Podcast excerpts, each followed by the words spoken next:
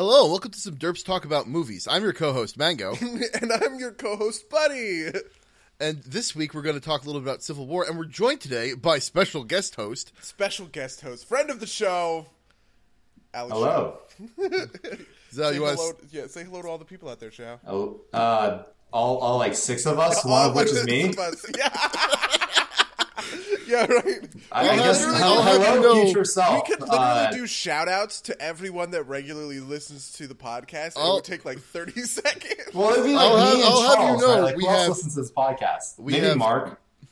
I will have you know we have 10 listens in the past 24 hours. I don't know what happened, but we, we, we're like our older episodes are getting like up to like 20 listens a piece, and I don't know 20 people that listen to this podcast. And That's true. like half the listeners are from the Netherlands, so I think we've got like a weird Dutch fan base. You know what I think you it is? I think it's I think it's people me. from Revenate listening to you. Like, there's no other way. I, I really hope not. we won't talk anymore about that. Uh, anyway, yeah, honestly, it might be weird people who follow me on Twitter because uh, when I first started my Twitter, I was tweeting all the time about esports stuff because it was when I was I was doing Surrender at no, not Surrender at Twenty. What was it called? Cloth five. Cloth Five was when I was writing regularly for Cloth Five. Uh, so maybe it's maybe it's like a weird Cloth Five fan base in the Netherlands. from the Netherlands.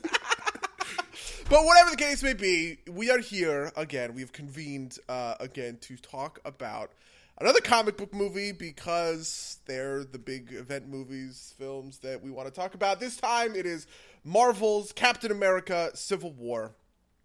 Uh, it we I saw it opening night. Did you guys see it opening night? We saw Yeah, it Thursday, yeah. So we saw it opening night. Yeah, I saw it opening night. Huge crowd, super packed. Uh, that was kind of an interesting experience, actually, uh, because I think the crowd was a little bit less into it than I expected them to be. Uh, though that actually kind of bears itself out because it's. I mean, this is like film scuttlebutt, but uh, it actually made a lot less money than people thought it was going to. Really? Yeah, it had an opening weekend of like 172 million. Uh, Oh, or that's something- pretty something low like for that. one of these films. Exactly, it's something everybody was calling it. It's over 200k, right, or 200 million. Um, everybody was saying, "Oh, you know, this isn't going to play like a Captain America movie. It's going to play like an Avengers film or whatever." Um, honestly, that opening is fairly similar to Batman v Superman, uh, though this movie has way better uh, legs. Is you know like which is to say like the drop off between weeks like people once people have seen it they're they Well- the the drop off week to week is is less terrible than it was for BVS. So I think the thing is, sorry, so to interrupt, I, I'm looking at the Wikipedia page because I was just curious about that. It looks like the actual first weekend brought like 200 million, but that's probably including the Thursday, which usually, you know, like because movies are now including Thursdays in addition to the normal Friday, Saturday, Sunday weekend haul, like that is still like relatively weak. Um, I guess I don't know what their actual expectation for analysts were. Um, but yeah, I mean, Uh, I, you know I follow a lot of these guys on Twitter. Um, some of them were calling it up, some of them were calling it down. Uh, a few people. Uh, I actually, I guess I kind of misquoted my number. I'm seeing that the real number is about 180 million. Um, they're uh, so is that, you know, like some is that real number like excluding Thursday then, or is that real number like real real number?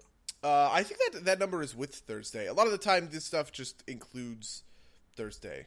Okay. Um, and it's funny, and it's funny. Like I, I kind of can't believe that we're talking about it in these terms. It's the same thing with BVS, to be honest. Like people are getting on Captain America: Civil War's opening.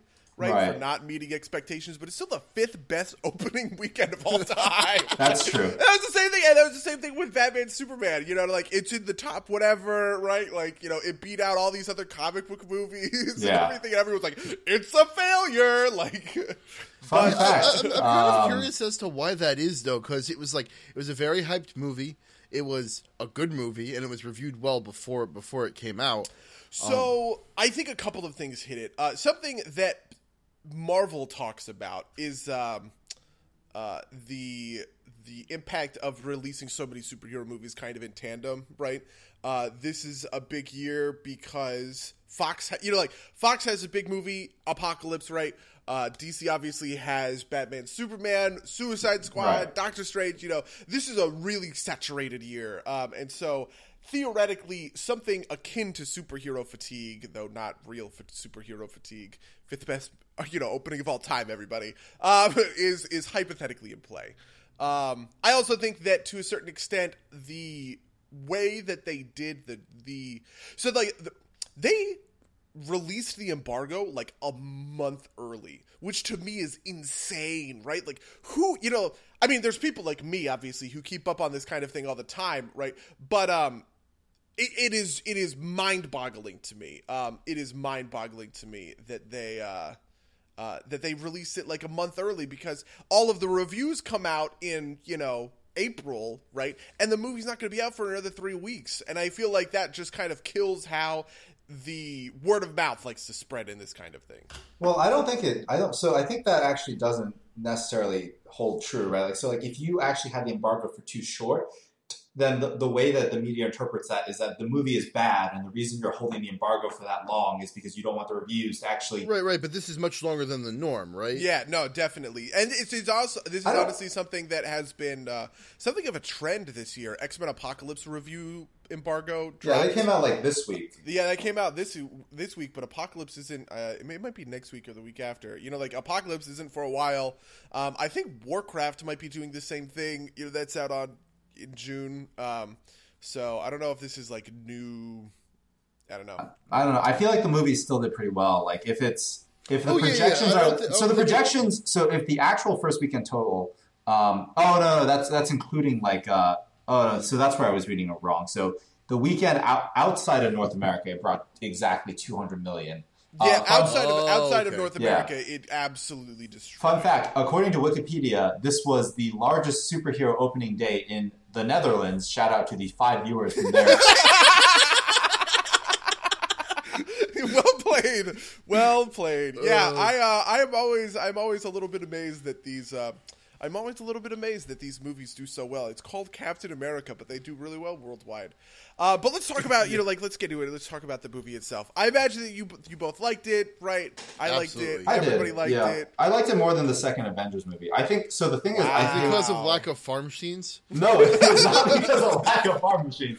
Um, I just think that so the problem is that when you have one of those Avengers movies, like the first one gets away with it because so these Marvel movies need to have a particular superhero as its focus, or have one of these superheroes be the primary protagonist, right? Or have and have someone be the antagonist. In this movie, that the protagonist was obviously like you know like Captain America, and the antagonist in this case, uh, although it was technically you know nameless uh, Sark uh, fucking Sarkovian. Sarkovian Baron- dude, Baron special Zemo. forces dude. Oh, by by the way, in case you guys don't know, this cast is going to be super spoiler heavy. So if you haven't seen it and you want to, don't listen. Spoilers. Yeah, I, I presume most We are, most in, casts we are are like going to be in spoiler territory. But I mean, so so like realistically, the the protagonist and antagonist were very clearly defined superheroes, right? Like in the case of like the first Avengers movie, like I don't think the Avengers movies do a very good job with that, right?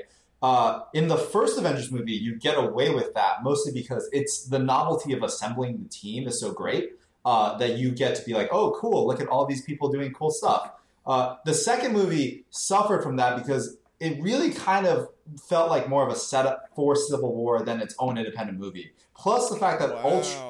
Wow. No, it did, right? Like, like look at how how Civil War played out, right? Like, it, it's a continuation of the exact conflict that you saw uh, from uh, the Age of Ultron. In both, like the the actual causes of the conflict in this movie were a direct result of the fight at the end in Sarkovia. Plus the fact that it continues like the the conflict between like Tony and Steve, right? Like, and so the problem, Right, is but that- I think that that's good. You know, that's good. That's just good storytelling. I, I. I, th- I think he's got a point. Though you, you like to talk, buddy, a lot about how these superhero movies tend, or the Marvel movies in particular, tend to waste their villains. Yeah. Um, and Ultron was definitely a wasted Yeah. villain. You know, honestly, I have to say, uh, so I, this is actually kind of an interesting thing for me to think about in the like kind of the greater context of like these superhero movies. A lot of these Marvel movies really lose their shine for me, right? Like over time. And I was thinking about it. I was like, what Marvel movies do I think you know like came out? I saw them in theaters, and then I watched it again, and I and I improved upon my initial thesis. And really, the only the only answer to that are three, right? Captain America: The Winter Soldier, which is the best Marvel movie still, even after Civil War, in my opinion. Uh, Guardians of the Galaxy, which is really just the I wasn't I I was. I was kind of anti-hyped for that movie. The hype train for that movie kind of like turned me off to it, but I went back and I rewatched it kind of outside of that thing with my like analytics like turned up to 11 and I was like, ah, this actually is a good movie kind of thing. Um, and then Age of Ultron, which I, I actually think Age of Ultron is way better than people give it credit for. Even I gave it credit for uh, when it came out, and I said it was better than the first Avengers movie when it came out. Um, so I kind of I, I disagree uh, a little bit. Uh, Um, pretty pretty emphatically, I guess that's. Uh, I, I think I agree with Zhao that, that Civil War is better. Um, for the simple reason that there's no Ant Man in Age of Ultron, and Ant Man is the best Marvel movie that's come out thus far. So you know, um, I mean, so that's the other thing. So I think the the the fight in Captain America: Civil War was actually better than like. I can't really remember too much about the fights that happened in Age of Ultron, except uh, literally they were fighting against like clones of like Ultron, right? Like whereas the the actual fight that occurred within Civil War is pretty memorable because of the cast that actually you know participated in the fight, and especially the introduction of like Ant Man and Spider Man, like who are like good characters because in a very action heavy sequence, like they were able to interject like actual worthwhile dialogue, but like yeah, that, that, that's a role that was taken up by by Hawkeye in Ultron, which was, was a No, little bit. but know, even- but he he was he was essentially the um the, the the dialogue man in Age of Ultron, right? Like he's got the bit where he talks about how he's shooting a bow and like that, that's his whole purpose in Ultron is kind of being like the moral center of the Avengers, weirdly. Um, and like because all the other characters like are kind of like this weird. I want to say like like all, all the other characters are, are trying to be hyper their characters to kind of pull that aspect out of them. Hawkeye was the only one that was kind of free to be kind of a little bit flexible. Well, I also think Hawkeye really kind of needed the screen time because he was relegated to mind Sure. control status in the first one. Um, I think. Uh, so we're talking about the airport sequence, right? Right. In a certain sense, I actually think that the airport sequence is Marvel, quote unquote, at its best. But I actually, you know, I actually just kind of like wasn't all that super into it because, and this is just kind of like a symptom of how Marvel shoots a lot of their fight scenes. Um, the Marvel method of shooting these fight scenes from a focus of kind of like wouldn't it be so cool if you were blank superhero, right? Uh always kills the stakes in the fights for me, right? This is kind of this is kind of what kills Avengers in in a bigger way, like the first Avengers for me, is that I never actually feel as though Loki is all that much of a threat because the filmmaking on these fights is all about how awesomely awesome all of these superheroes are. Awesome is actually a, ter- uh, a bad term for it, but like how you know, like how cool, how they, and it's a it's like a wish fulfillment thing, right? And so I- I you're spending all of your time, and when you're spending all of your time showing how you know, like how fun and how cool and how crazy, like awesome it would be to be Ant Man or whatever, it kind of it lessens the stakes. This isn't this isn't a fight. There's not a lot of drama. I'm never worried, right? Because really, it's just on the it's on the screen there to to have me go like, you know, cool kind of thing. But I, I think that works in this fight in particular because you have those moments on both sides. Right. Right. You have like how cool would it be to be Ant Man and how cool would it be to be Spider Man, and um, and so like and, and they're in conflict with each other. So the stakes come from the fact that all these awesome moments are, are ultimately pitted against each other. Um, So Right. this is kind of why I think that this is like the platonic ideal almost of these Marvel movies, right? Like this is kind of like peak Marvel movie. There's no villain, right? It's all heroes. Uh, the uh, it, it, there's no villain and it's all heroes, which kind of like pre pre builds out that from being too much of an issue, right? I actually think I think that the I think that the airport fight scene was, uh, you know, like it was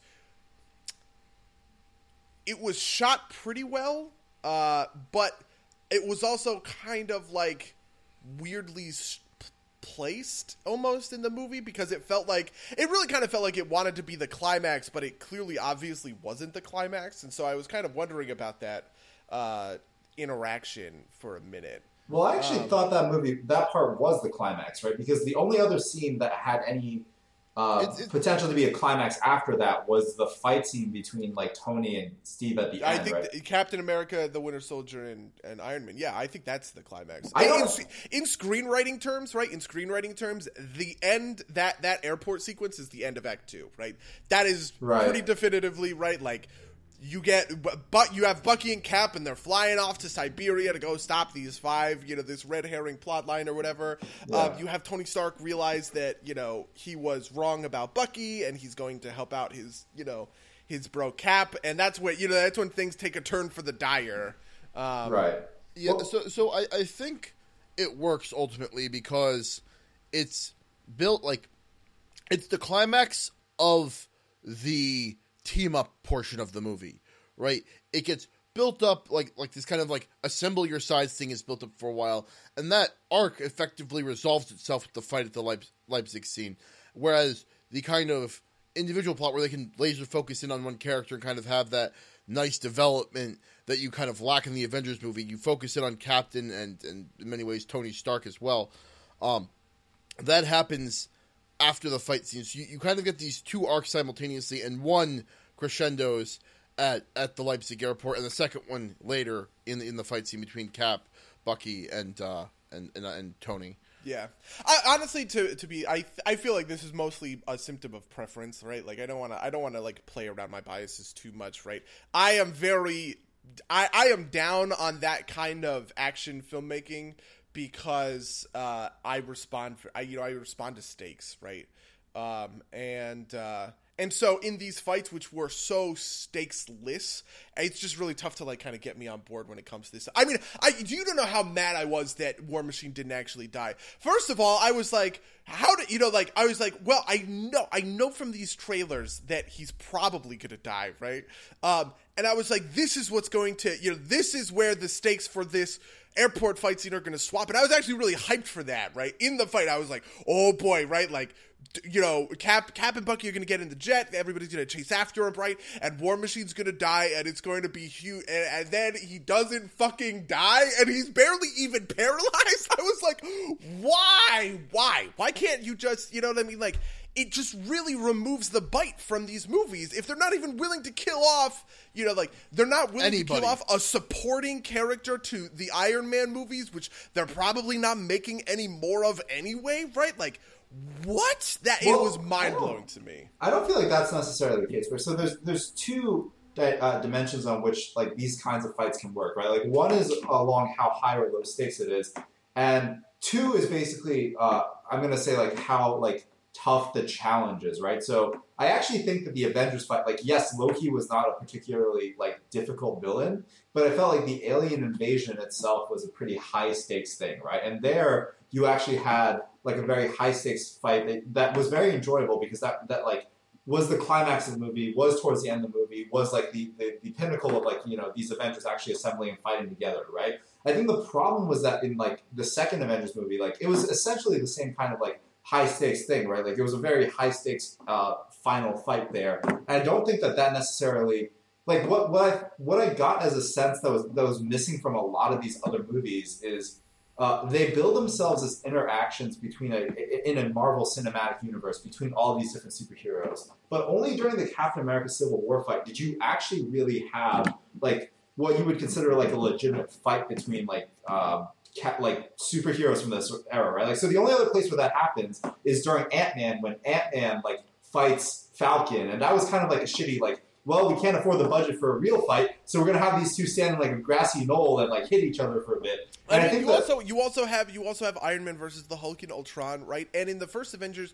for you have you have Hawkeye versus you know the Helicarrier, which leads to Right. the Hulk versus Thor, which uh, But those are and all then- better fights, right? Like th- those are No, better. but, but but and then on top of that, you have Iron Man, Thor, and Captain America fighting each other in the forest in the beginning of the Avengers. all right, I think that's, that that's fair, but those still prove my point, which is that people watch these films not just because like they don't just want to see these people fight alongside each other because like they can see like each of these people be individually badasses, right? Like and like at some point, like oh neat, like the Hulk is punching things while Captain America is also punching things. Uh, doesn't lend itself as much appeal as you know the the actual fight which happened, which is just uh, like you know Captain America fighting Iron Man and Spider Man fighting uh, Falcon. Like the what people wanted to see and what was different from Civil War from the other movies, which I thought was good, was that there was a strong emphasis on fighting between the actual superheroes, right? And like those kinds of like hypothetical what if matchups between like heroes is what people like hadn't really been like given by previous MCU movies. I feel like that's definitely true.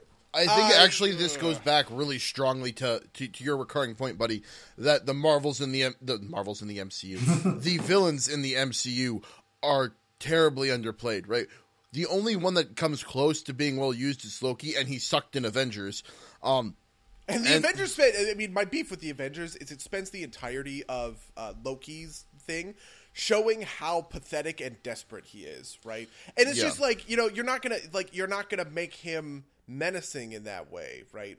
Um, I think you know to to to. I this is a point I want to hit on. The thing that makes the end of Ultron work for me more than the end of the Avengers movie is because the stakes are very clearly linked. Not it's that it's clearly linked to the end of the world, right? It's that it's linked to the people of Sokovia dying right? So the and and this is the same kind of stakes that gets mirrored in stuff like Man of Steel, right? Where the stakes are can the Avengers stop Ultron but while saving as many lives as they possibly can, right? And they do kill somebody for that, right? They kill Qu- Quicksilver. And hey, Quicksilver is the wrong person to kill, I think, uh, you know, all things told. He didn't really have any character in the first place and it was really just a move to, you know, appease appease the Fox kind of rivalry because they realized that, you know, Days of Future Past did Quicksilver way better than they were ever going to freaking do Quicksilver. Uh, but they at least they at least still had it. And I really felt didn't like see that coming.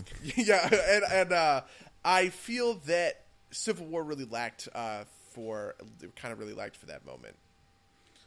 I, I think hmm, I, I see where you're coming from. Like like yeah, there's there's not a lot of like risk, right? Like I feel like you, they could have even done it better if they just didn't show War Machine trying to walk, right? Like you know, yeah, he didn't die in that that and that you know pulls the stakes out a little bit, but the fact that they showed him in physical therapy, I think is like you could have just like left him on that bed and left that be the last thing that you the last thing you see of War Machine in the movie, and you would have you know had Tony say they think he might never walk again, and then you have him walk the next time he shows up in the next movie, and that you deal with that then. But like I, I feel like feel like you rolled they rolled it back way too quick. Yeah, Um, I feel that. but I, I think that what these movies really want, um, what you got in this movie, because the the heroes have all had their own movies to build themselves up, is you want a villain that doesn't die at the end of the movie. That way, you can build him up over a couple of movies, right? Like, um, what's it? Uh, the the Infinity War guy Thanos Thanos. is is a little bit of that, but there's not there's not enough of him being nowhere, nowhere do we really get to see. We, Thanos Yeah. doesn't have motivations in the Marvel movies, right? Like we just kind of know about him in an ancillary right. way. What we what you want is like that kind of like man behind like like to to, to use one of your favorite examples. We want like uh uh like the Mass Effect 2 the um the co- assuming direct control type of thing. Oh You yeah, want- Harbinger. yeah, you, you want you want a harbinger, right? Like somebody that's behind this, like gets a scene or two in the movies that is doing things and like always kind of like slips out. That way, when the you build up to an actual fight, there's some like real meaning and punch there, right? You've seen this guy kind of thwart our heroes for a couple of movies, um, or you and you get a sense of his his strength, which you don't get with a lot of the villains. Uh, as, as they are because you know they they're built up and they're torn down within this the space of 90 minutes um, yeah, and I think it worked in Civil War because all of these heroes have been built up over multiple movies, and so when they clash against each other, you see the, that kind of like sum total of like you know hours and hours of of, of plot kind of smashing into each, each other, and you you know you really feel the stakes of um, you know especially some of the older heroes like Cap, like Captain America and Iron Man, straight up, right? Like you you've got you know three three Captain America or two Captain America movies, three Iron Man movies, and then the the Avengers movies, um, essentially slamming against each other, which is which, I think raises that kind of competition, um, kind of in service to Zhao's point about wanting to see superheroes fight each other. Yeah, I mean, I think I think we do want to see superheroes fight each other a little bit. Uh, that's definitely like that's definitely in there. But I think in most scenarios, th- this is kind of the, the the the weird part. Is in most scenarios they tend to follow the like the BVS kind of thread where two heroes are fighting each other due to a misunderstanding, and then they team up and beat the bad guy. Right? This is like cookie cutter carbon like this is the this is like the building blocks of comic book superhero interactions right? Is the two heroes you know they they fight because they miss they have a misunderstanding. Oh we're both heroes. Let's team up and fight together right? Like that is in like so many comics. And one of the great things about the comic civil war the like the 2007 marvel comic that it gets its name from is uh, it really reversed that kind of trend, right? There was no misunderstanding. Tony Stark and Captain America fully understood one another. They just didn't fucking agree, right? And so, uh, and so they kind of had this like knockdown, you know, drag out match. Uh, but I actually think that. I really wish that they had taken more uh, more cues from the comic Civil War because I think their refusal to do that to a certain extent really hurt this movie uh, for kind of like a variety of reasons. Well, what do you mean by that? So, like, I feel like they actually took a lot of that cue. Uh, or, or So okay, so cue, there's right? a, there's a couple of things. So the first one is in Civil War the comic, the the tension is the tension isn't the Avengers fucking up, right? This this killed me in the movie. I really like I was just sitting there like, really? No one's to talk about this? When when you have Thunderbolt Ross sitting there and he's like, 73 people died when the Chitauri invaded. 113 people died in Sokovia. And I couldn't help but just sit there and be like, yeah, that's because the Avengers saved 7 billion fucking people, right? Like, what, what do you you know like yeah i understand that collateral damage is there and it sucks right? But the avengers literally they were saving the whole planet. How is nobody talking about this? In the comic civil war it's not that right? It's not even the avengers. It's a bunch of c-list superheroes who are on a reality television show who prod a bunch of superhero or supervillains into a fight for the ratings and that fight ends up killing 800 kids right? This isn't captain america screwing up. This isn't scarlet witch can't control her powers, right? This is that this has nothing to do with Tony Stark letting some random kid get killed, right? This is this is a bunch of kids, a bunch of idiots who are using the ex- the good examples of the Avengers, right? Of the Spider-Mans and the Iron Mans and the Captain Americas of the world,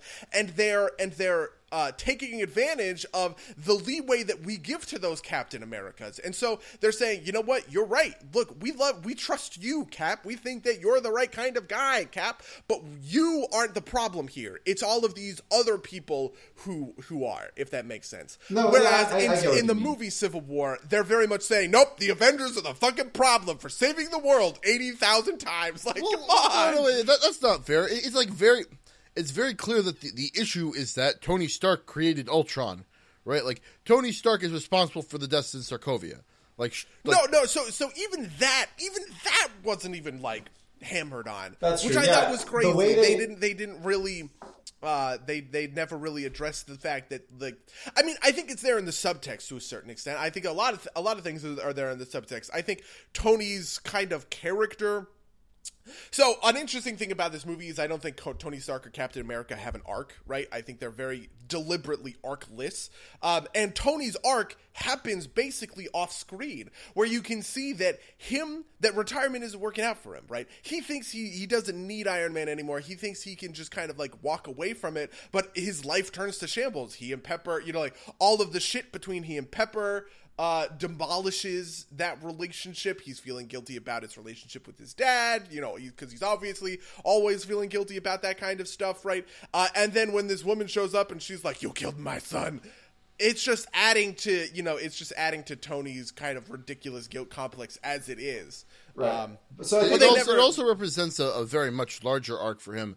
You know, if you if you think about all the way back, I think I guess it's Iron Man two, where he shows up and the, and the U.S. government's like, "Give us your Iron Men," and he's like, "No, fuck the government. I'm the only one who's who who's responsible enough." And now here he is, in you know, was it? Five movies, four movies later, saying, "Guys, we should probably listen to the government. They're they're Yeah. pretty cool." Well, but so I think Yeah, the, and- the well- problem is just that when when that transformation happens, right? Like, so part of it is yeah, like you know, sad mom gives him a photo of somebody who like he killed by accident, but like it's it's very much not the case that like Secretary Ross makes, right? Like Secretary Ross just was like, look at all these people dead. Um, instead of being like, you made Ultron and then people died as a result, right? Uh, and and although it's explicitly said by, I think it's explicitly said by Tony that you know like Ultron is like his fault. Like the the actual build up to that isn't very. I, I don't feel like it's very much like the correct case that like um, the government should have made, right? And I, I, I sympathize with like what Buddy wants, which is just a view where you know like some C-list superheroes for no good reason like kills a bunch of like high school students via like a nuclear explosion to get like ratings for a reality show. Um, but I feel like there's not really a lot of good ways to do that, right? Like, well, so, the, the, really, the point that I'm making is that in the comic, it's very obvious that heroes are act. You know, like there are heroes and they act irresponsibly with the privileges that we afford them, right? So they no longer can afford those privileges, right? But the, and they're trying to get that get that same point to a certain extent, but in no way, in no way, do I think the Avengers ever act irresponsibly, right? And that's you know it, it, to me so i'm actually kind of interested because i've seen this go back and forth. To me iron man has no point. Iron man is clearly wrong right the uh like uh, another half of this compared to the comic is the comic is very much the comic if you choose to register that's not a bad thing at all right? You get a job with shield and they don't actually reveal your secret identity to the world. You just reveal it to the uh, you reveal it to the united states government right? Um so yeah you know is it the end of the world if peter parker reveals himself? No because he becomes a shield agent right and, and gets and gets a steady paycheck and is a superhero for basically you know, that's his that's his day job uh, and i think that that is a much like nicer thing than the clearly implied bureaucratic mess of having to answer to the united nations and having to wait for the united nations to kind of sanction you each individual time like they didn't stop ultron by a margin of hours right they stopped it by a margin of minutes so if there if you have to sit through and get the Security Council together, right? The same thing with Chitauri. If you have to sit through and they have to, you have to get the Security Council together or whatever. GG, the planet gets fucking destroyed because next time you don't have, you know, like you don't have that time, right? And I think that this is all this is all in Captain America's uh, in inside of Captain America's point, and both the movie and you know, it, just it seems to me that Iron Man has no leg to stand on. Well, uh, the, the point is, is that you know they wouldn't have stopped Ultron in time, but maybe Ultron never would have existed in the first place if they had real oversight. Um, like like that the, they wouldn't need to have stopped him in minutes because they would never would have created him. Um, and that like with these types of like controls and oversight, things don't have like things like the Winter Soldier killing to, like uh, killing Tony's parents don't happen because there's oversight into all of these projects, right? Not not that necessarily would have happened, but in this ideal kind of world where the UN has oversight over everything, these threats don't happen as much. Whether or not that's realistic or not is a different point, but I think that that's the point that he's trying to stand on.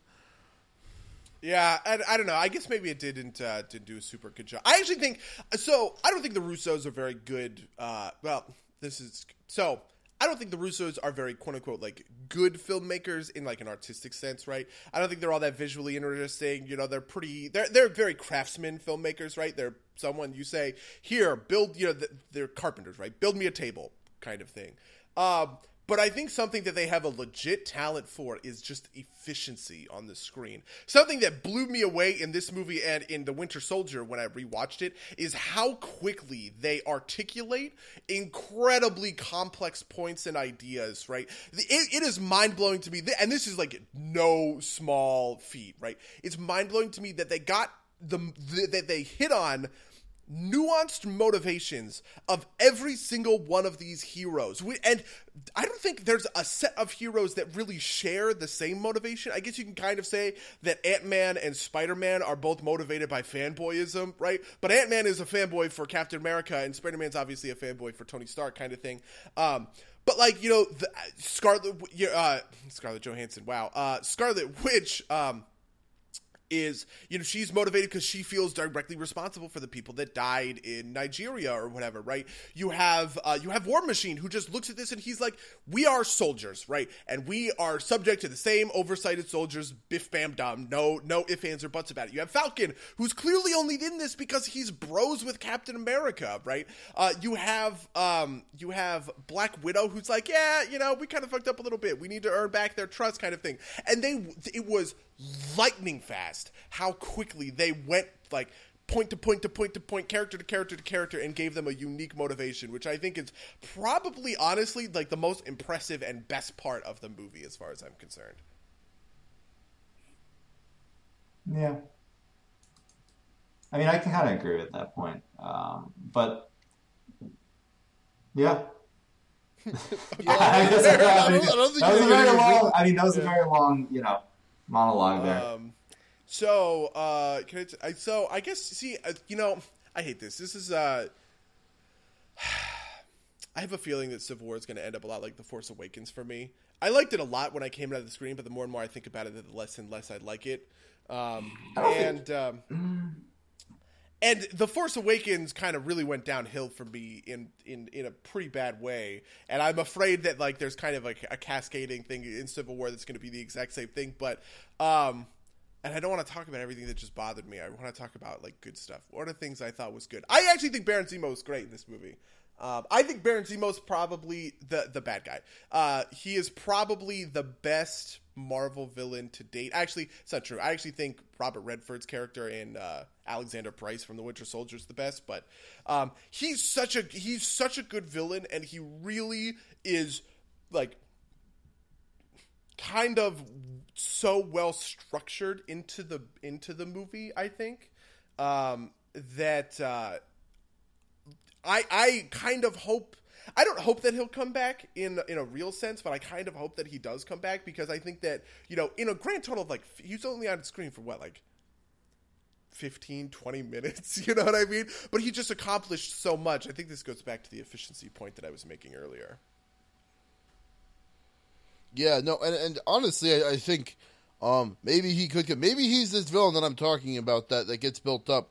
Like I'm imagining, like uh, what's like um law-abiding citizen type uh, thing where he he still manages to fuck shit up from super jail, um, which would be cool. But uh, but yeah, I I thought I thought he was well put together too. I was actually really caught off guard by the twist. Like I, I, I was not anticipating that at all. Did did were, did you guys figure that out ahead of Uh, time? I did not figure that out ahead of time, even though I totally should have, because it's so well set up for me. In the Winter Soldier, they very clearly set this up because uh, there's this there's this period where Alexander Price or whatever Pierce is uh, talking to Captain America or Nick Fury or whatever, and he's talking about how Hydra like kind of ate Shield from the inside and just kind of like rotted away from within. And one of the things he literally or no, it's not him, it's Zola who's doing this, right? Um, one of the things he legit, he straight up references is that they had Howard and Maria Stark killed because they were interfering too much in you know like in shield affairs. Obviously howard stark is one of the founders of shield so it, and and obviously the winter soldier is a tool of hydra. So of course it makes sense that the winter soldier would uh, so of course it makes sense that the winter soldier would would kill the Starks. It just ah, just makes so much sense. And I actually think that the emotional moment was so well handled, right? I think that I think that this moment is the good version of the Martha moment from BVS, right? The Martha moment was is good in theory. In my mind, it makes a lot of sense. On paper, it makes a lot of sense, but kind of in execution, it was it was only you know like sixty percent there. Um, but in this one, I was so with it, like 100%. I was like, oh my God, right? Like, and, and I thought that that was, that was so well executed. Wait, wait, hang on. So, so when you when you two are talking about the twist, do you are you talking about the reveal that like Bucky ends up having killed Howard? Oh, I was I was well, I was talking about that. Um, the twist for me is one that he's not actually going after the six shoulder six shoulder six soldiers. Jesus.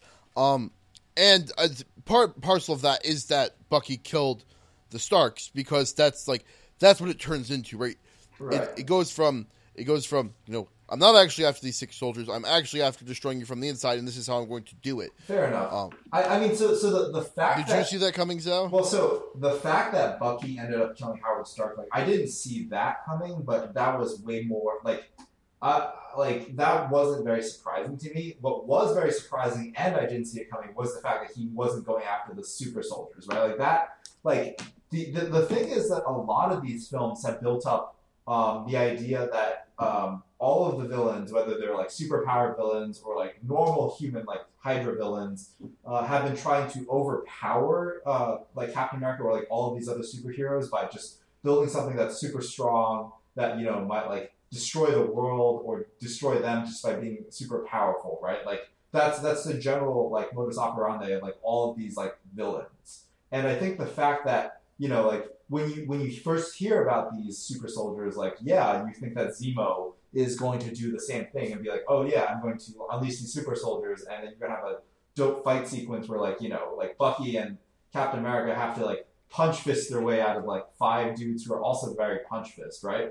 Um, so so what I was trying to say is basically I didn't see I didn't see either of those portions the the not going after the super soldiers or um, the fact that uh, like Bucky killed like the Starks. Like I didn't see either of those coming but the fact that Bucky killed the Starks seemed more you know predictable and less unexpected. Whereas the fact that you know the super soldiers were like just like killed upon like uh, Captain America and the Winter Soldier both showing up there like I felt that was very surprising because up until this point, like most of the Marvel movies have been about finding something that is more powerful than the superheroes in order to actually, you know, like stop the superheroes or fight the superheroes. And so the expectation all along was basically that, uh, you know, like they would use these five super soldiers and it'd be a kind of a difficult fight um, until, you know, maybe Iron Man shows up or whatever.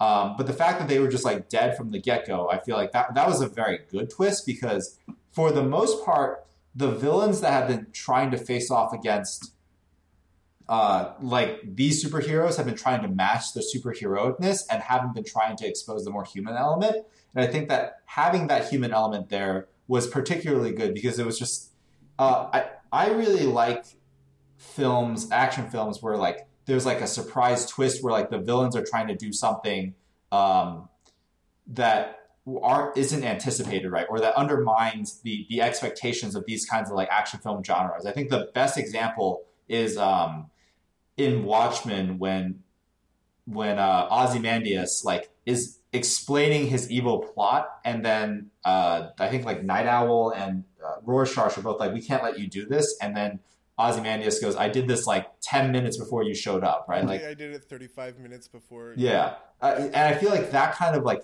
like this was similar to that regard, right? Like, cause you, your expectation was that there was going to be a huge fight sequence with these super soldiers. And then the reality was, I don't really care about these. I, I obviously don't want these super soldiers. Like that, that's kind of crazy that you think of that. Uh, I'm just going to play this film and then have you two fight each other until you're dead. That's kind of interesting. I actually don't think you know. I'm I'm not all that attracted to twists, but I'm very attracted to motivation. This is what I mean.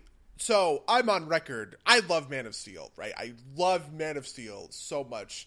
Um, and uh, you know, Man of Steel. It's funny because Man of Steel is one of those movies that I came out of the theater and I was like, that was okay. You know, that was okay. And I just kind of like watched it and rewatched it. And I was like, wow, this is just. And it's got like better and better each time to the point where it's kind of like Kung Fu Panda. I can just kind of like watch it whenever and it feels great, kind of thing. But the thing that the thing that makes that movie so, like sing so beautifully for me is Z- is Zod's um, motivation is crystal clear. And there's no you know like there's no twist about it right? There's no you know there's no gotcha. It's just he want he is he is solely in service to krypton. And uh and i think that baron zemo has the same kind of motivation right? Like he I, I, I don't know if it's because Daniel Bruhl has a great performance, right? Or if it was just kind of like set up well, or even any of that kind of stuff, right? But it's just like, you know, I, my wife and my kid died and it's the avengers fault and i don't care right? I just don't i just want i want them to suffer right?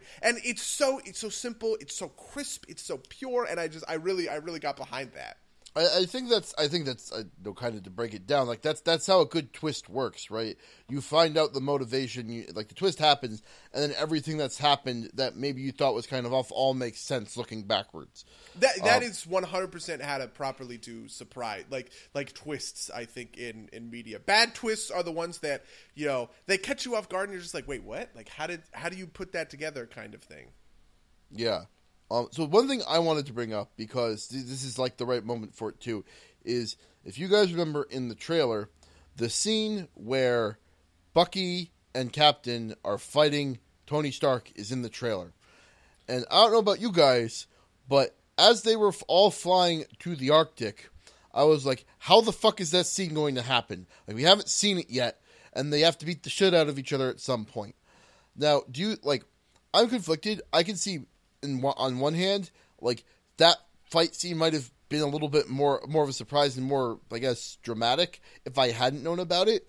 But the fact that I knew that it was going to happen, and then like, oh, that's how they did it, like, was kind of a positive thing too. What do what do you guys think? Oof, I think that kind of stuff is negative in general. I think the marketing for this movie is pretty bad overall. They re- they released so many clips that like just kind of like just ruined moments, right? Like you know, not not not the the Spider-Man reveal at the second at the end of the second official trailer, but they had clips of. Uh, you know, Spider-Man talking 15 seconds, Spider-Man spiting, you know, 30 seconds kind of stuff. Uh, all of that kind of stuff, just like, it makes me roll my eyes. It's like, do you want people to go see your fucking movie, right? And, you know, to a certain extent, and honestly, I have to, I have to couch this by saying, earlier today, I was praising a movie for these clips, right? Like, I watched four clips from the Warcraft movie, uh, you know, each one about a minute each, and they were so, you know, like, they were so good, right? I just, I really liked, um, I really liked kind of being getting getting a beginning, middle, and end to a scene right with those characters. It it, it, it got I, I got it right. I was I was in it. I was with them. It just made me uh, more uh, uh, just like you know I, like I was just like in the movie f- because of that reason. But um, yeah, these civil the Civil War ones, I just kind I had to stop watching. You know, like every time a new one would release, I was like, well, I can't click on this shit because you know I'm just gonna see kind of X, Y, or Z. I mean, I feel like they did manage to keep some secrets back. Like they didn't show uh, Ant Man going big, did they? no, they did not. No, but I knew about that. See, the, the other half of this is I keep track of this stuff. I knew about that beforehand. Yeah, well, that's well, because you That, read all that the was, yeah, sure. But so my point is that that's one's your my own fault. fault. I That think I my think the only way that you would have known that had you not quote unquote kept track of this is, um, and I overheard this while I was in like the bathroom after uh, Civil War was that uh, the Lego Avengers movie or like the Lego video game of this spoiled that for you, but no, otherwise you couldn't have heard it. Oh, that's that sucks. Oh man. Did you did you go nuts for that moment? Oh yeah, I thought. Well, a- as I've said before, Ant Man's the best superhero in the Mar- MCU. Paul Rudd is is amazing. he completely stole the. I, I fucking loved him in this movie. Um, but yeah, he was. That, that's what he was so great. I mean, the best part is like it didn't feel. Like, I've told Mango this. I don't feel like Paul Rudd was necessarily acting. I feel like it was similar to as if they had just thrown Paul Rudd into a movie and he wasn't playing a character. He was just like being Paul Rudd, right? Like That's what makes it so perfect. Ant Man is like is, is like if you gave Paul Rudd a super suit. It's it's oh man, I I, I love it so much.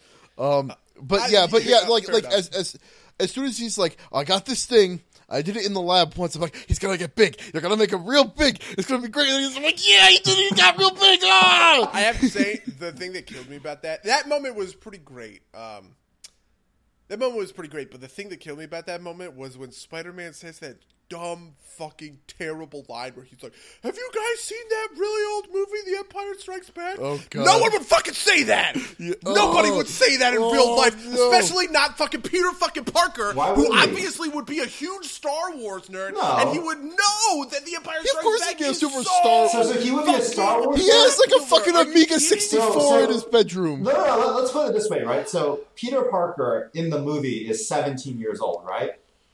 That means He he. was 16, but fair enough. Dude. That's, that's even worse, right? Because if he were 17, he would have been born in 1999, right? To give you that context, he was born after episode one came out. Right, but you, so you can make a joke, like you can make a much better joke there, right? You could see Yeah. like you could say like, you know, like you could make a joke about like the old trilogy or you know like uh you know the the bad Star Wars movies See, or that would, something. uh, see that would have been that would have been so funny. Could you imagine if he had said something? Because it makes it makes so much sense, right? If he had said something like, "Oh man, you guys know those bad Star Wars movies? They're like the prequels." He's like, "No, those are great." You know, like that would have been so funny, especially because Disney owns that. It's like them throwing shade at themselves. Obviously, I actually don't think that that would probably that probably that interaction probably wouldn't work on screen. But honestly, I didn't really like Spider Man all that much. Spider Man really bugged me in this movie. Oh, I see- Uh, I- uh, uh, bugged me. Ah!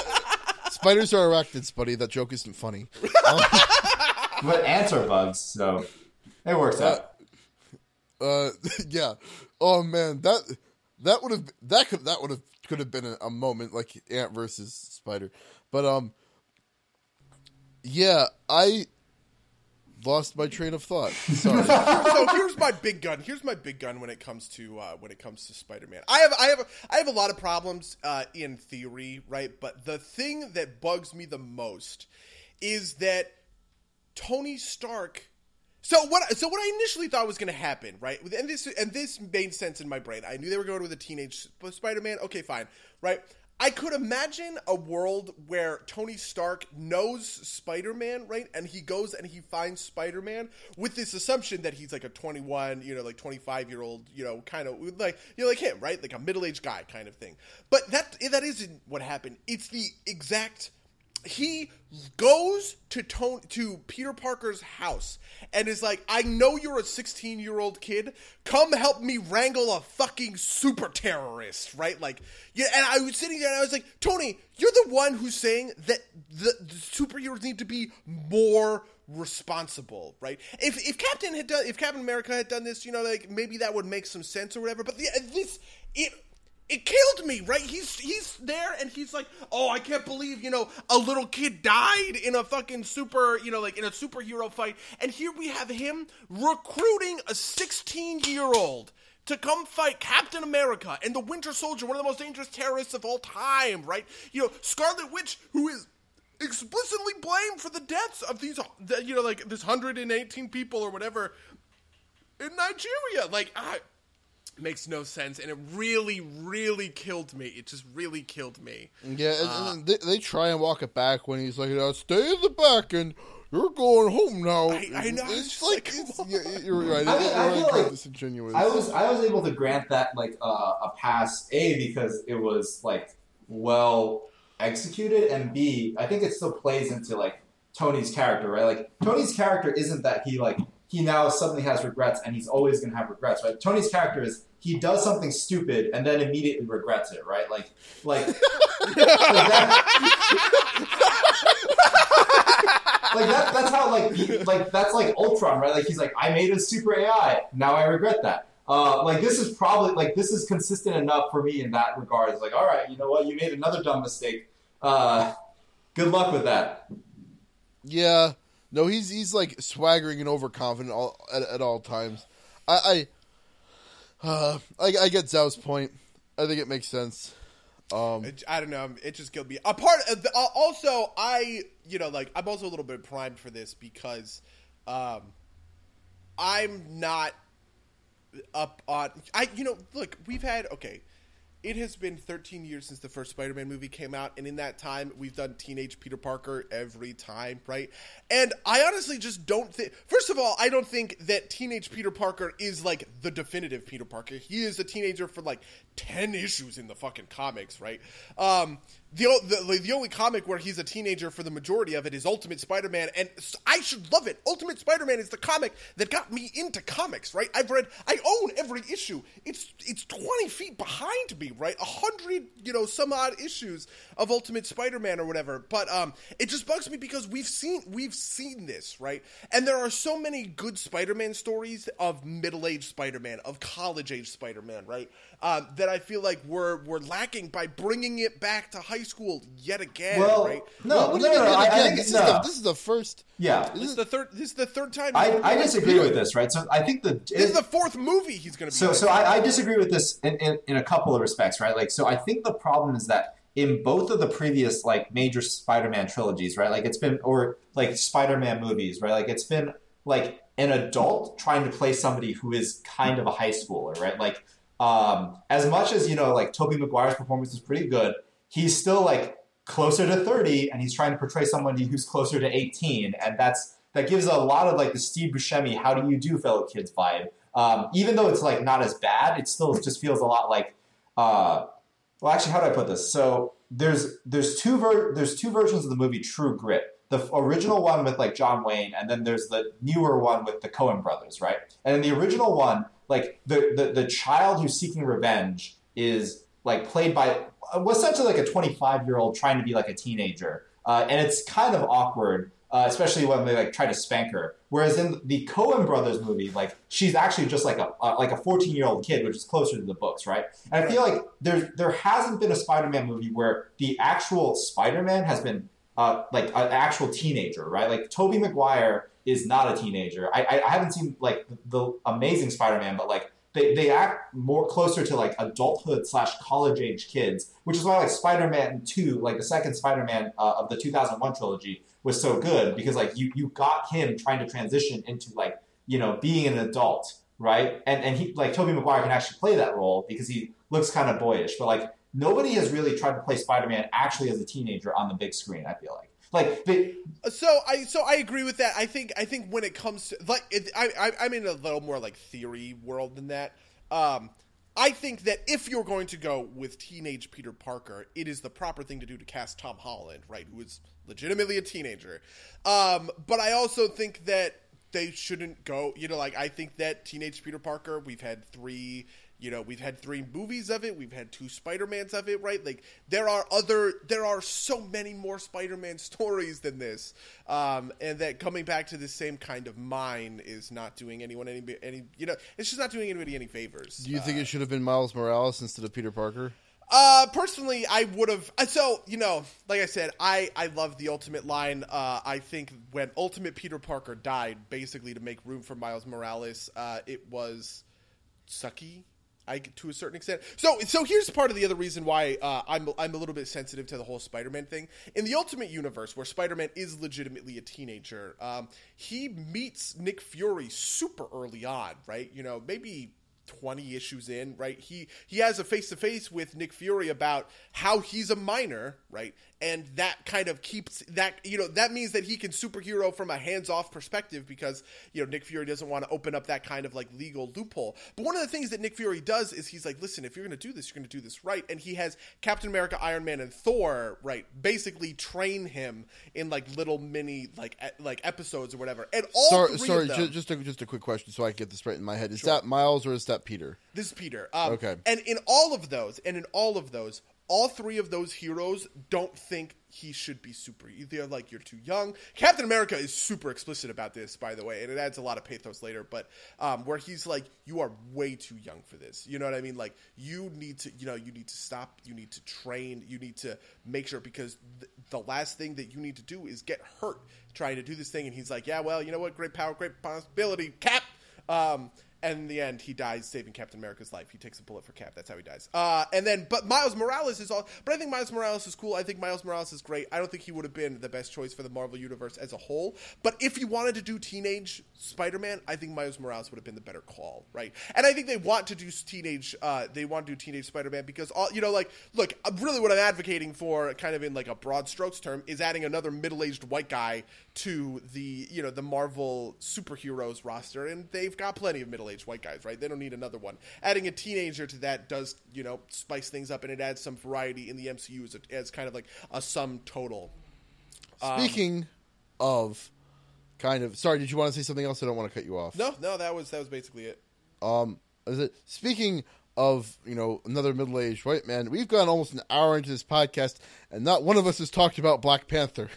Oh my god! See, see, Black Panther is my favorite part of the movie. I think Black Panther is so good. Uh, don't, expound upon that. Like, Okay, you- so I'm I'm a sucker a little bit for Black Panther. I don't actually like Black Panther in the comics all that much, um, which is mostly a result of I don't think writers really know what to do with him most of the time. But on paper, Black Panther matches a lot of Aquaman stuff, which is what I which is what I like about him, right? He and, and you know, and this is kind of like a trend in, in my favorite superheroes, right? You have Aquaman, uh, king, you know, the king of the ocean, king of Atlantis or whatever. Uh, you have Thor, who king of Asgard, kind of thing. Uh, evil half brother trying to take the crown. I feel like you're about to go like, into Black Panther, King of the Blacks, and I don't know if I like Wow, this no, I- attitude. Black Panther, King of the Jungle. He's King of the Jungle, man. Didn't you see the end? Uh, uh, but you know, so I so I like Black Panther just kind of because his sensibilities appeal to me. He is a a you know a kind of like overly self serious king who takes you know, who kind of like takes all that responsibility on himself. That's you know I that's kryptonite. This is superhero kryptonite for me. Um, and I think he got the best. And you know he got an arc right. The the Civil War doesn't have an arc for Captain America, and it doesn't have an arc for Tony Stark. And this is deliberate, right? Because the movie is is explicitly about how if if Tony or Cap had arcs, they would arc towards one another, right? Because they're friends. And the movie is about how they refuse to do that, right? They are so principled and and, and kind of stubborn, if you want to be a you know a jerk about it kind of thing that they refuse to compromise they refuse to change right um, and so the arc in the in that movie is about the change in their relationship right their relationship starts in one place and ends in another and that's where you know this is the kind of protagonist arc that otherwise would be inside of a single character it's their relationship but but black panther gets a you know he gets an arc and he gets a very detailed arc um, and i thought that it was just really well done i thought chadwick boseman uh, did did great, did spectacular. I thought his accent was way better than I expected it to be. When I was like, oh my god, he's doing you know he's doing a Nigerian accent. Um, I was afraid that it was going to be bad, but uh, but it wasn't. It was it was it was awesome. It was really well done. Yeah, no, I, I thought he was. I thought it was really cool. I I don't know. This this I understand how he survived the blast and his dad didn't. Um, because they were about the same place, weren't they? Um, yeah, I mean, I think there's a lot. I have a lot of nitpicky problems on that kind of level, but you know, you know Yeah. my stance on nitpicky bullshit. yeah, this, the, we can have the argument about what constitutes nitpicky again, but I don't think that'd be productive. Um, uh, I thought that I thought he was a cool character, definitely. Um, I thought his kind of like reveal as Black Panther was very well done, where he just kind of like shows up and is super cool. Um, I also kind of like him from kind of like the political standpoint of like he's not an Avenger or an Avenger associate. He's just like a uh, another dude. Like or he, he's he's like another super from outside from the outside that's um got his own motivations, which is interesting. Um, like to, to say the least. Um, what about you, Zeb? What did you think of, of Black Panther? I mean, I liked him as a character on balance, but I felt like so I felt like he was a little underutilized, right? Like he he he kind of was a secondary concern to the main plot of like Iron Man versus Captain America. I thought like the, the scenes where he did the best were um, when he was actually chasing down Bucky and the like after Bucky was escaping from Germany. That was a good scene. And then the end scene where he was talking to Zemo. I think those two uh, in themselves like like that was like what tipped the balance in favor of like Black Panther. But like for the rest of the movie, I felt like he was just like I felt like his presence in this movie was more about introducing him for another like for his own movie rather than necessarily contributing too much to this plot, right? Like because he in the overall arc of things, he contributes very little, um, except at the end right there, right? Like I, I don't like if you had taken out all the Black Panther scenes, um, or like just like kind of like photoshopped him out of the movie, like there's not. I, I don't feel like there's a lot that's lost. If if Yeah. if you get what I mean, Yeah, he does kind of swing independent. Like he, he you know, barring like his his, his action scenes, right? like you know, even even like even if you Photoshop out that last scene where he talks to Zemo, Yeah, right, and you just like cut and you presume that Captain America took Zemo and like put him in prison or something. yeah, Um, like that. That's. I, I, I think I, I think I think you've got a, a fair point there. right. Like I, I feel like one of the things that's both good and bad about Black Panther in this movie is that he is like like a middle ground and like a, a kind of like an independent force. But because he was such an independent force, like a lot of it was just um, like he didn't have to be there for this movie to happen. Um, and, and there was like it, it felt like a lot of the things was just like he was being set up for that, and, and I I mean, I think I think that's I think that's uh you could level that against most of the character. You know what I mean? Like the core of that movie obviously is Bucky, Cap, and Iron Man, but that doesn't mean that they can't. You know, supporting Well, but even- supporting cast can't. So here's the thing, right? Even with the supporting cast members like Spider Man or like Hawkeye, right, who are just like, or, or, or Ant Man, who are just like, hey, I dragged you out of a van, right? Like the the primary just the primary justification seems to at the very least be, well, we need their help in order to take on the other side, right? Uh, because Black Panther is so independent, it doesn't even quite feel like that. It just feels like he's there. Um, and it doesn't matter if he's there or not. Like he doesn't care whether he's there or not, except for the fact that he wants to get revenge. But but buddy, you, you talk about stakes a lot, and all of Black Panther's stakes are purely personal, right? Like it's his quest for revenge. That's that's a good arc, Right. but like you drag Ant Man and Spider Man into this into this fight, um, especially in like say Ant Man's case, it's because this legislation is going to affect them very personally, right? Like Black Panther's going to go back to Wakanda and be the king at the end of the day. He doesn't care if like he's not he's not an Avenger and he's not like a superhero associate. He doesn't have to like be held by this law. Whereas Ant Man and I guess potentially Spider Man do do right. Like they they have to pick sides in this conflict because they're going to be actively affected by it.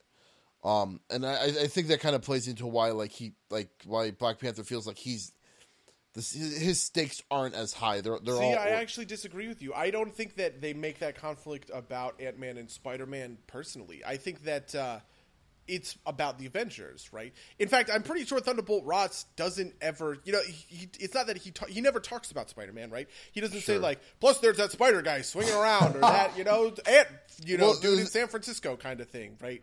Um, it's literally the Avengers will become a UN a UN sanctioned thing, right? That's that's, that's fair.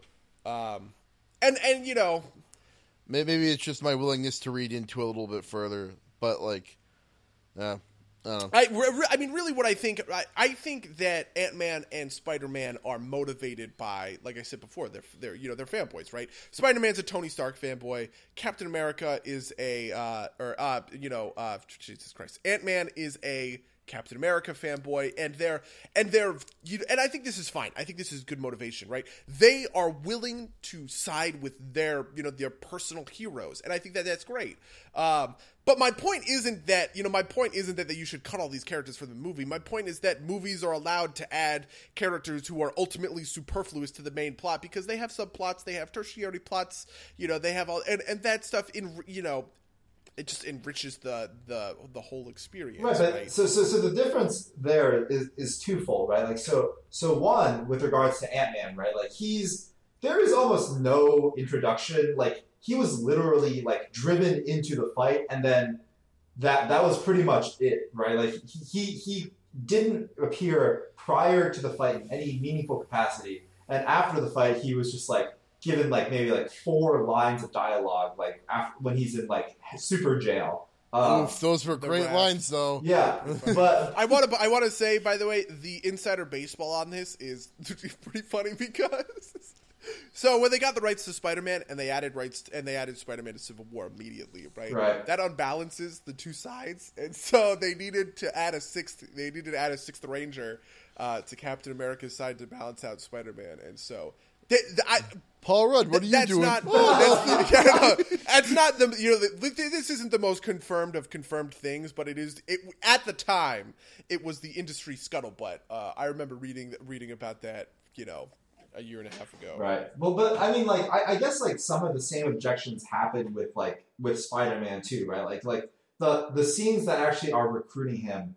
Um, so I feel like the only reason that it felt necessary to recruit him was because Tony at the time felt like they needed more power to actually take on Captain America, right? So I'm Yeah, willing to. so he recruits a child soldier. Sounds good. Sure. Yeah, no, so, so I, I'm willing. I'm willing to grant like all the scenes where like you know like he's going to like Queens for no good reason and like talking with like Hot Aunt May and like recruiting Spider Man. Like that's to me that's not necessarily superfluous to the plot because that's necessary for him to recruit the squad he needs to actually take down Captain America, right? Uh, Paul Rudd basically just shows up, so there's no super like he's literally like not So, uh, superfluous at all, right? I, it's the same I- I thing, think- I though. think- it's I the think- same thing, though. I think I think there's a couple parts of this.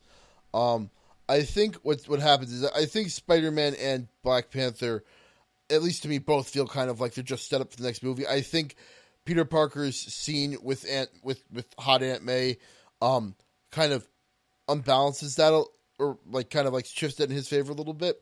I think it doesn't feel so bad with Ant Man because Ant Man already had his own movie, right? Like Yeah. it doesn't it doesn't feel like you know it can feel like he's just there for the cameo, but that's a less bad feeling than he's just here to set up his next movie. That's true, but but, Also, but, uh, but having just just sorry, go ahead. just to uh, just to point out nitpicky bullshit because I I remember thinking this in the movie because it it was so weird. Thunderbolt Ross gives uh, Tony Stark 36 hours to bring in Captain America, and he uses a good amount of that time leaving Europe, where Captain America is, going to New York, recruiting this 16 year old kid, right? Building a full Spider Man suit for him, right? He doesn't have he doesn't have that Spider Man outfit, right? It's implied that that Tony Stark makes the Spider Man outfit for him, right? In in this 36 hour period, and then they they both fly back to Oh, you know see, I to thought he already Germany together, and that I, I, I- I thought he- Right? I thought, he, you know, like- I thought he already had a spider suit ready. Yeah, like so I felt like a like he's Tony Stark. He could he could probably have made that in like forty minutes if you really want. Like he I mean, he sure, produces sure. like like, like I said, this is nitpicky bullshit. I don't actually think this is like this is not a real criticism of the movie, but it's one of those things where like you're like if you know if Red Letter Media was doing a Civil War review or like the guys at like Cinema Sins or you know Oh, any of those yeah. people who are just like they, I they bet you it will all- be in the fucking Cinema Sins video. I- Has thirty six percent, yeah. hours and goes to goes to but Brooklyn. it's it's something that it's something that I noticed and I just thought was really funny. Uh, just uh, but but like I said, I you know I forgive I I forgive the same stuff. There there's plenty of this bullshit in Batman v Superman, and I forgive that in the exact same way that I forgive it in Civil War. Yeah. But I, I do think that is kind of funny now that we're talking about it. Well, yeah, I mean, so fair enough, but like, regardless, I feel like one of the things is just that um, I don't know. I, I feel like sure it's true that Ant Man's introduction doesn't feel as bad because he already had his own movie, but it cuts both ways, right? Like because he had his own movie, we didn't actually need to introduce him. So like the only reason he doesn't feel like because with the other two characters haven't had any introduction in the Marvel Cinematic Universe, so you need that introduction. Um, I don't know if necessarily like obviously if they had their movies before this, like we would just be like, oh hey Spider Man, what's up? Uh, oh hey Black Panther, what's up? But uh, I like that's that's on Marvel, right? Like they decided on the order in which they would actually uh, put their their heroes in the movies and this is the order they chose and so they have to like the consequences of that are that they had two superheroes who are uh, who, who need their own introductions in this movie and can feel super, uh, superfluous as a result Yeah. Um I think just I kind of wanted to wind it back to like the, the child soldier point just for a second. Um I think what they were going for there is that he needed uh, is that Tony needed Peter to get the shield away from Cap because that that's what he does. But I don't think they they really hammered home that like you know like I think they could have done it better, right? No, They they're gonna, no, that, no, that, that feels wrong, right? So, like, yeah, if your argument is that they needed Spider-Man sticky goo to get like the shield away from Cap, like, a, it's like a metal shield, and like, I'm pretty sure Tony Stark can be like, oh, a Yeah, I'm magnet, totally voila. with Zhao on this one. Though I do also want to say, in the spirit of nitpicking, um, because I watched the first Avenger and uh, I watched the first Avenger and I watched Winter Soldier before watching uh, Civil War. The Shield has the most inconsistent physics, and I don't even mean in They- like they- the they- bouncing they around. The straight up bouncing around- it. No, no, no. Not, I'm not talking about that. So what it is in the in the first Avenger, right? They say vibranium absorbs all vibrations, right? And then they show Hayley Atwell's Agent Carter fire a bunch of bullets into it, and the bullets hit the shield and drop right to the ground, right? Because it absorbs all of that energy.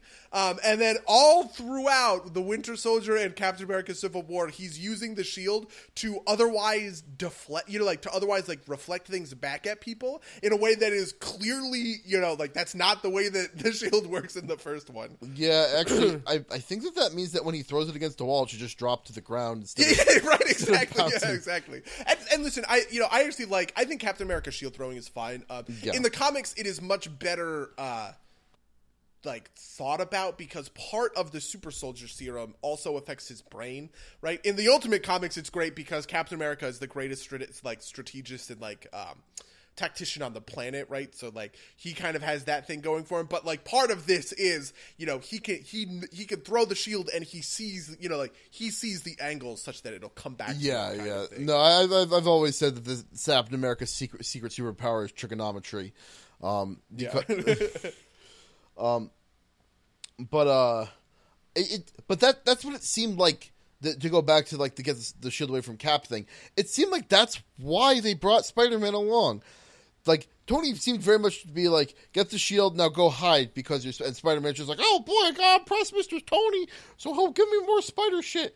Um, it, it, it felt like that's what they wanted it to be. Like you know, for for whatever reason, getting that shield away from Cap is important. I mean, sure, but that was a And, and very it feels like they, they, they tried to call back to that again at the very end when he's like, "Give me back my fuck, my dad's shield," right? Like as if like it feels like they wanted the article of the shield. In fact, I can see this even tying in with Wakanda because it's made of vibranium. Like I feel like they wanted that shield to be a much bigger deal than it was in the movie. I mean, sure. I feel like Uh, the, with- the, him dropping the shield at the end is ju- is a, it's a metaphor, right? It's Right, a metaphor sure. for his apology. Right. I mean, so so yeah. So I understand. Like towards the end, that like when he drops the shield, when Tony is like, "Give me back the shield," like there's the symbolism there. I just feel like it's a stretch to say that the only reason they recruited Spider Man was so he could be like thwap, and then like his shield would be in like. Uh, I mean, that, that seems to that seems to be the, the game plan, right? He says, "Hey, do the thing," and he does the thing. He's like, "Good, now now stay back," right? Like that, that, that that's what happens, right? Like it, I see where you're getting at. Um, right, I but don't know. I but think, then he uh, also I has to do think- engage in like the fight, right? Like like it's not like Spider Man actually does stay back. He he ends up fighting. right, but that's but that's Peter Parker, right? He could he didn't have to engage in the fight. He chose to. Tony he chose to ostensibly against Tony's desire, right? Tony, to his credit, wants Peter to stay safe in this fight. Yeah, I mean, fair, but I feel like there wasn't, there weren't really a lot of ways to avoid that. Um, like, Sure. Yes. And is it unrealistic? Yes. Is it poorly communicated if that was their intention? Absolutely. But I do think that that's what they were going for there. yeah, uh, I can see your way of seeing it. I, I, I, I, I here's the I I, nev- I see where you're coming from. I think that your your view is valid, I guess, but I don't. Nec- I it's not enough Sure. to convince me personally. That's fair. That's fair. Um, something I did want to talk about, something that didn't convince me at all, was the whole Vision Scarlet Witch romance kind of subtext. I Oh. thought that was weird. So it, I mean, it- it's one of those things. It happens in the comics, but in the comics, it's it's one of the things that I think you can edit out and without losing too much. Uh, the it's so weird. It's so weird because we have such a different view of what a robot is than what a robot was in the 60s you know like in the 60s Sure. when these comics were kind of like out and that kind of thing makes more sense i i don't know I, I i think that it was downplayed enough that it didn't bother me but i also did not i also did not buy it Yeah. Also, I, I felt like, like, like the Vision jokes felt weird. Like him walking through the wall is just kind of like, that one I liked. like see, it, it's weird because like Vision all, has this very kind of like calm demeanor, right? Like this kind of like very much wiser. Like the fact, like the idea that he doesn't pick up on these social cues didn't jive with me, right? And you you might call that nitpicky, buddy, but it feels like that, that doesn't feel like Vision, right? Like i actually that, especially that, to me, that's especially Vision, who is nitpicky, is by the way, Jarvis, right? sure, Like yeah who has been like yeah he very clearly picks up on social cues in the iron man movies right, like that is kind of that is very inconsistent and like you know, and I thought it was funny seeing him in like a polo. I thought that was fucking hilarious. It's like I actually big- think the costume design in this movie was was pretty spectacular. I like that Tony Stark was uh, always it, it, so the the costume design in a lot of these has been great, right? Like uh, you know, in the Avengers, Tony's always wearing a shirt with like a metal band, like Black Sabbath and stuff. Um, and I, I always thought that that was great. But in this one, what I liked specifically about it was Tony Stark looks like an exasperated dad. You know, he's like working like twelve hour work days, right? Like he's kind of got this like disheveled suit look, and Captain America straight up looks like fucking James Dean, like rebellious teenager with his like you know like leather jacket and tight t shirt kind of thing. And it really kind of you know it's that yeah it's little stuff like that that I like to kind of like ah let's underline these characters, you know. If only they had a shirt that said "You're not my dad" and put that on Captain America. You're not my real dad. That's funny. Uh, yeah, I think. Um, uh, I think. Uh, I think that kind of thing is where the Russo efficiency is its own worst enemy to a certain extent, because like sometimes they don't just like give you an the, the Vision has not all that much to do, and they really don't deal with the fact that he almost kills War Machine, right? Right. Um, the they they kind they give it a mi- they give it like a minute little thing where he's like, oh, um, you know, I didn't think you could get distracted or whatever. And it's like, yeah, me me neither. Oh man, what's going on with me? But then they just like walk away with with nothing. Uh, and I actually think one of the things I like one of the things I like most about one of the things that sells me a lot on Ultron is that end conversation between Ultron and the Vision. Um, and uh, I, I, I, I don't know. I like Vision a lot in Ultron. I think Vision is really cool and interesting. I wanted to see the same kind of care, uh, almost, but they just. I, I don't think that they put. I don't think that they put the time in. Yeah, I Yeah. I think Vision was very much like a side character in this one. Like he he didn't really matter. Um, he was he was basically like Worf uh, in that his his sole job was to be super strong and then have the shit beaten out of him in order to show by, how by fucking Clint.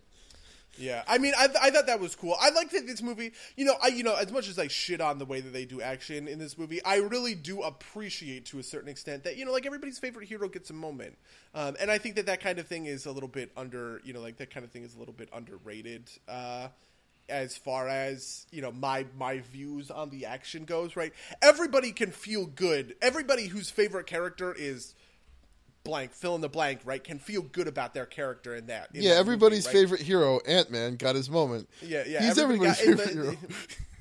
uh, and uh, and I think that you know I think that that's cool. You know, like it, it was one of those things where so one of my favorite like little like action bits in Batman Superman. I shouldn't keep bringing this movie up, but you can't make me. Um, uh, the is uh, I just love it so much. Okay, uh, is this part where. Batman is punching Superman in the face, and he just like slowly stops recoiling with each punch until he's just like standing in front of Batman, like square jawed, not moving at all with each of the hits. And I and I love that moment, right? And you know, it's one of the, the like if I was a Superman fan, that would like that would get you know that would be cool, right? And I think every one of the characters in Civil War, right, all like dozen of them, get a get a neat get a neat moment like that. You know, Hawkeye has his thing with the two arrows where he predicts the vision, ah, pss, pss, pss, whatever, right? You know, Scarlet Witch is that thing where she sinks vision into the ground. That's super awesome. Um, Captain America obviously gets a million of them. Tony Stark gets a million of them. Um, but yeah, I just uh, that they, you know, I think that's that's, that's an unsung hero of this movie.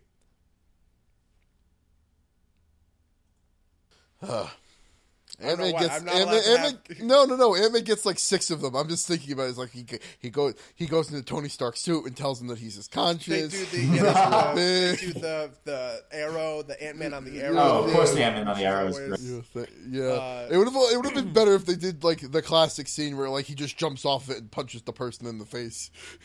I honestly, I really, I think I would have liked that better too. Um, oh, I, thought it was obviously, a you know, water tank. He had Oh, the, the Ant Man thing. He had, or he had the Giant Man thing. He also, um, uh, oh, had the, he the, wa- the oil tanker. Throw this at this. Oh, Oh, I thought yeah. that was a water tanker. yeah. Oh. I think I think another pre- parts of see another half of the reason that I think the movie doesn't want you to side with Tony Stark, which sucks, um, is uh, everybody betrays that ideology on that side. The only people that stick to that ideology are kind of implicitly the Vision and War Machine, and that's because they're the people on that side who talk you kind of like talk about it the least, right? Tony Stark, right? backs off of it when he goes and he goes to Siberia to help out Cap. Uh, Scarlett jo- or Scarlett Johansson, fucking Christ, Black Widow. Um, Uh, Black Widow backs off and lets them get to the Quinjet. Black Panther obviously does like the fullest reversal and goes from you know murdering the you know wanting to murder the Winter Soldier to literally saving his life. Uh, uh, even though I think the whole thing at the end by putting him in cryo is the biggest cop out. Um, and uh, so yeah, I, I you know I don't think they wanted it to be as choose your side as it was supposed to be. Um, I don't know. Yeah. Yeah, I mean, true. I, I feel like it's uh, it wasn't really set up to be a choose your side kind of thing, right? Like, I, I get that the marketing had that effect, but like, I don't feel like anybody would have actually chosen like Iron Man side. Um, like I, like it's. I, I feel like that's kind of the implication. Like, at least everything I have read around the comics is that's the implication too, right? Like that, like very much a kind of you know those who give up liberty for security don't deserve any liberty at all type of lesson. Th- that that I actually don't think that's true. In in the comics, You've- you've- Captain I've- America. So so the so the end of the comic, right? Spoiler alert, I suppose, is um, you have Cap and Tony, and they fight. Basically, you know, Tony's been locking up all of the unregistered heroes in the raft, right? Um, and Captain America breaks into the raft. He pulls some tricks, and they teleport everyone to Manhattan, where they're just having like this huge, you know, superhero brawl, right? And at the very end of the fight, Cap disables Tony's armor, and it looks like he's about to win. And right as he's about to win, he gets tackled by firefighters and policemen, and, and you know, like you know EMTs and everything like that. And Captain Wait, America, really? lit- yeah, literally. And Captain Oh America literally starts crying and is like, "Oh my god, I give up." Right, and he just gives himself up because he realizes that he's been, you know, like he's been wrong this entire time or whatever. And even though, like, at, that sounds a little bit cheesy and everything like that, it's actually a really great moment because it is it's Cap admitting that he's wrong, right? It's Cap admitting that he thinks he's better. You know, like he thinks he's better. He thinks he's deserving of less oversight than all of these other people who have just as much, you know, kind of like crazy responsibility, but also, you know, like that oversight is important for them too. And I think that that that's something that is like. kind of missing a little bit from from like this whole thing right there's the, by the way there's no villain in civil in civil war the comic book right the the only villains are because um Doesn't Tony weaponize some of them to bring in yeah, to- yeah. Tony basically restarts. Th- this is like they have their version of the Suicide Squad. So the Suicide Squad is a is a DC thing, but they're um, at, there's a Marvel version of it called the Thunderbolts. Um, and and uh, Tony creates the Thunderbolts uh, to help them bring in. Uh, to help them bring in superheroes. This is what chooses. This is what causes Spider-Man to swap sides, right? Spider-Man is siding with Tony Stark in the beginning of this, but then as soon as he finds out that Tony has uh, recruited supervillains to help bring, it, he's like, dude, what the? You're sending Venom against Daredevil? Are you insane? And then he he leaves. You know, he swaps sides. Um, but but uh, but yeah, yeah. I I mean, the, the Civil War comic is tough because I think it's great. I'm a bit. I'm very much in Mark Millar's camp. Mark Millar is the writer of it, and he's a very uh, divisive figure in comics. Um, the Civil War comic is also extremely divisive. There are people like me who think it's great, uh, people not like me who think it's crap. So you know, it you know, it's like a your mileage may vary kind of thing. Interesting. Well, But I recommend everybody read it because it's Do you fun. think it's Um, good? Yeah. I do think it's good. Tony Stark makes uh, a clone of Thor, and it kills uh, it kills a guy. See, they had they, they they understand how to do stakes in the comic, right? They kill they kill somebody.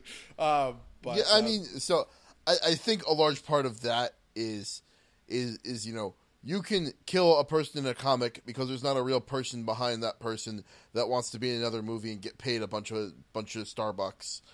Um, like you like you can't kill you can't kill War Machine because Don Cheadle probably wants to still be employed at the end of the day. I mean, yeah, I mean, deal. you know, I, I mean, it's just harder to do. Yeah, I also, I you know, I even wouldn't really mind. Uh, I don't mind killing characters with the so so you know people complain about everybody dies in comics. Nobody ever stays dead in comics or whatever, and I and I get that. Um, but uh, I think I definitely think character death can like have you know weight even in that like even in that context, and I think. Uh, man, I shouldn't say this. Uh, my favorite way to do this is to have someone die, but with the expectation almost that they're going to come back, right? Um, and th- because that way it doesn't feel like a gotcha to the to the fans or whatever. And this, by the way, is what happened after Civil War. At the at, after the Civil War comic, Cap was immediately assassinated. Um, and they were like, Captain America's dead forever. And then two years later, oh, Captain No. America's back. You know, Well, we, like so- we always planned to bring him back. And that just feels really dishonest to me and disingenuous, right? If he's always going to be planned to be brought back, that's fine. But you should let you should let the uh, the audience know. I feel like that's. I mean, the problem is that that's always an expectation, right? Like after the death of Superman, like timeline, like everyone just expects like no Yeah, well- major superhero death is permanent, and I feel like that's. Well, Right, right. well, But the point- well, but the the, point- old rule used to be that the only people in comics who stay dead are Uncle Ben and Bucky, and that became untrue. yeah. Uh, Oof. um, Oh man, I and the can't wait for the new and- Spider-Man movie to bring Uncle Ben back to life. uh, and the and you know, and I'm not even trying to like you know get on that or whatever, but like the point is always it's about the journey, not necessarily the ending, right? When when Batman dies in Final Crisis, it is explicitly implied that he's going to be that he's going to come back. We know for a fact that Bruce Wayne is just and this is going to sound crazy, lost in, you know, the timeline and he is in, you know, like 10,000 BC or whatever in like olden times basically. Um and so they they say, "Hey, look, hey listen, Bruce Wayne's alive. He's going to come back. But in the meantime, we're going to, you know, we're going to explore what a world without Batman looks like for a while so that, you know, because that's interesting to us. And that's that's cool. I think that's I think that's fair. I think that's doing right by uh, by the fans or whatever. Um, what bugs me is when they're like, "Steve Rogers is dead forever." Oh wait, no, no, Steve Rogers is back. Like, uh, isn't, isn't he dead again? Uh, yeah, but I think he's back again. I mean, I mean, uh, the, Fal- the, the, the the Falcon is Captain America right now, right? Yeah, um, yeah, the Falcon is Captain America, and uh, they are they are bringing him back, and they're both going to simultaneously be Captain America, kind of like um, you know, like Green Lanterns, right? John Yeah. Stewart and Hal Jordan and Guy Gardner and Kyle Rayner are all simultaneously Green Lanterns. How does how does the Falcon hold the shield? Uh, Robots? I, I don't know. I, I, don't know. I actually, you know, part of part of the thing that that uh, this is like a bit of my own thing with Marvel is that the most successful Marvel movies have rarely dealt with my favorite Marvel properties. Right? Like I'm super in. A, I'm in. I'm in Doctor Strange camp. I'm in Silver Surfer camp. Thor is my favorite Marvel character, or whatever. Uh, and I've never really cared about Captain America. I've never really cared about Tony Stark. Uh, I've never really cared about any of the characters in this story, to be honest. Right? Like none of them have ever really been like favorite characters of mine. Um, but uh, but they did a good job. You know, they did a good job of, of getting me on board. I didn't feel like as kind of weirdly alienated as I have in other movies. That's uh that's good. This is a good movie. Yeah, yeah. Well, I guess we're up. Uh, you know, there's our hour and a half or whatever. Yeah. yeah. Any closing thoughts from either of you? Um, I honestly, the only closing thought that I don't think was said was I feel like this should have just been called Avengers Three, um, because that's what it honestly felt like. Uh, Yeah. we talked a lot about it in the context of the other two Avengers films as well, right? Like it's like we didn't really mention like uh, Winter Soldier except like very cursorily, but like it, it felt more like this plot continued more from Avengers Two than it did from I feel Civil like War. if they called it Avengers, Or- though, they would have been like, "What was all this Captain America bullshit for like the last half hour?" Right. No, but it was very. It was very much like. Like I feel like it was much more within the Avengers. Like, if if you were to classify things in terms of like like this is the Iron Man series, this is the Captain America series, this is the Avengers series. This belongs more in the Avengers series than it does in the Captain America series. Even if calling it such would be like, well, why is Captain America punching other like people at the end, right? Yeah. I think they should have called it Captain America versus Iron Man: Dawn of Justice. It's funny. Yeah. Um, Although I, I think I think a title like Captain America versus Iron Man would have been a a, a misnomer. no. I think it would. I actually think it would have been a better like. Oh, interesting. I think it would have. I think that kind of splits the difference between, um, it splits the difference between the Avengers and the Captain America thing, right? Well, I, I Um, mean, so they could have just called it like uh, Avengers Captain America versus Iron Man. I feel like that would have encapsulated everything. Ca- I think if it was Avengers, just Captain America Avenger- I versus Iron Man, Civil War, Dawn of Justice. I think if it was just Avengers Civil War, that probably would have been the uh, Yeah, it probably would have worked best out. version. But you know, I you know I you know, people are talking about that as one of the reasons that it underperformed. Right? People are like, oh, this is just another Captain America movie. I'm not going to get you know I'm not going to get hot and bothered for a Captain America movie, which is kind of like. Fucking like I care like Jesus. Yeah. Anyway, Anyway, I guess we're done. this has been our podcast. Yeah. We missed it at the beginning, buddy. Why don't you take the, f- tell the folks at home what we do on this podcast? Well, we talk about how much I like Batman vs Superman. Um, no, we talk about movies. I guess I can't wait for the apocalypse version of this, where I'm just like, well, in Batman vs Superman, oh, God damn. it's never gonna stop. It's never going to stop, Mango. Uh, normally we talk about games. This is the channel. This is on a Subderps, Subderps uh, talk about games. Um, you can watch us play games at twitch.tv slash Subderps play games. You can watch us on YouTube. I think I changed the YouTube URL to Some Subderps play games. You can watch us on uh, Twitter, tweet.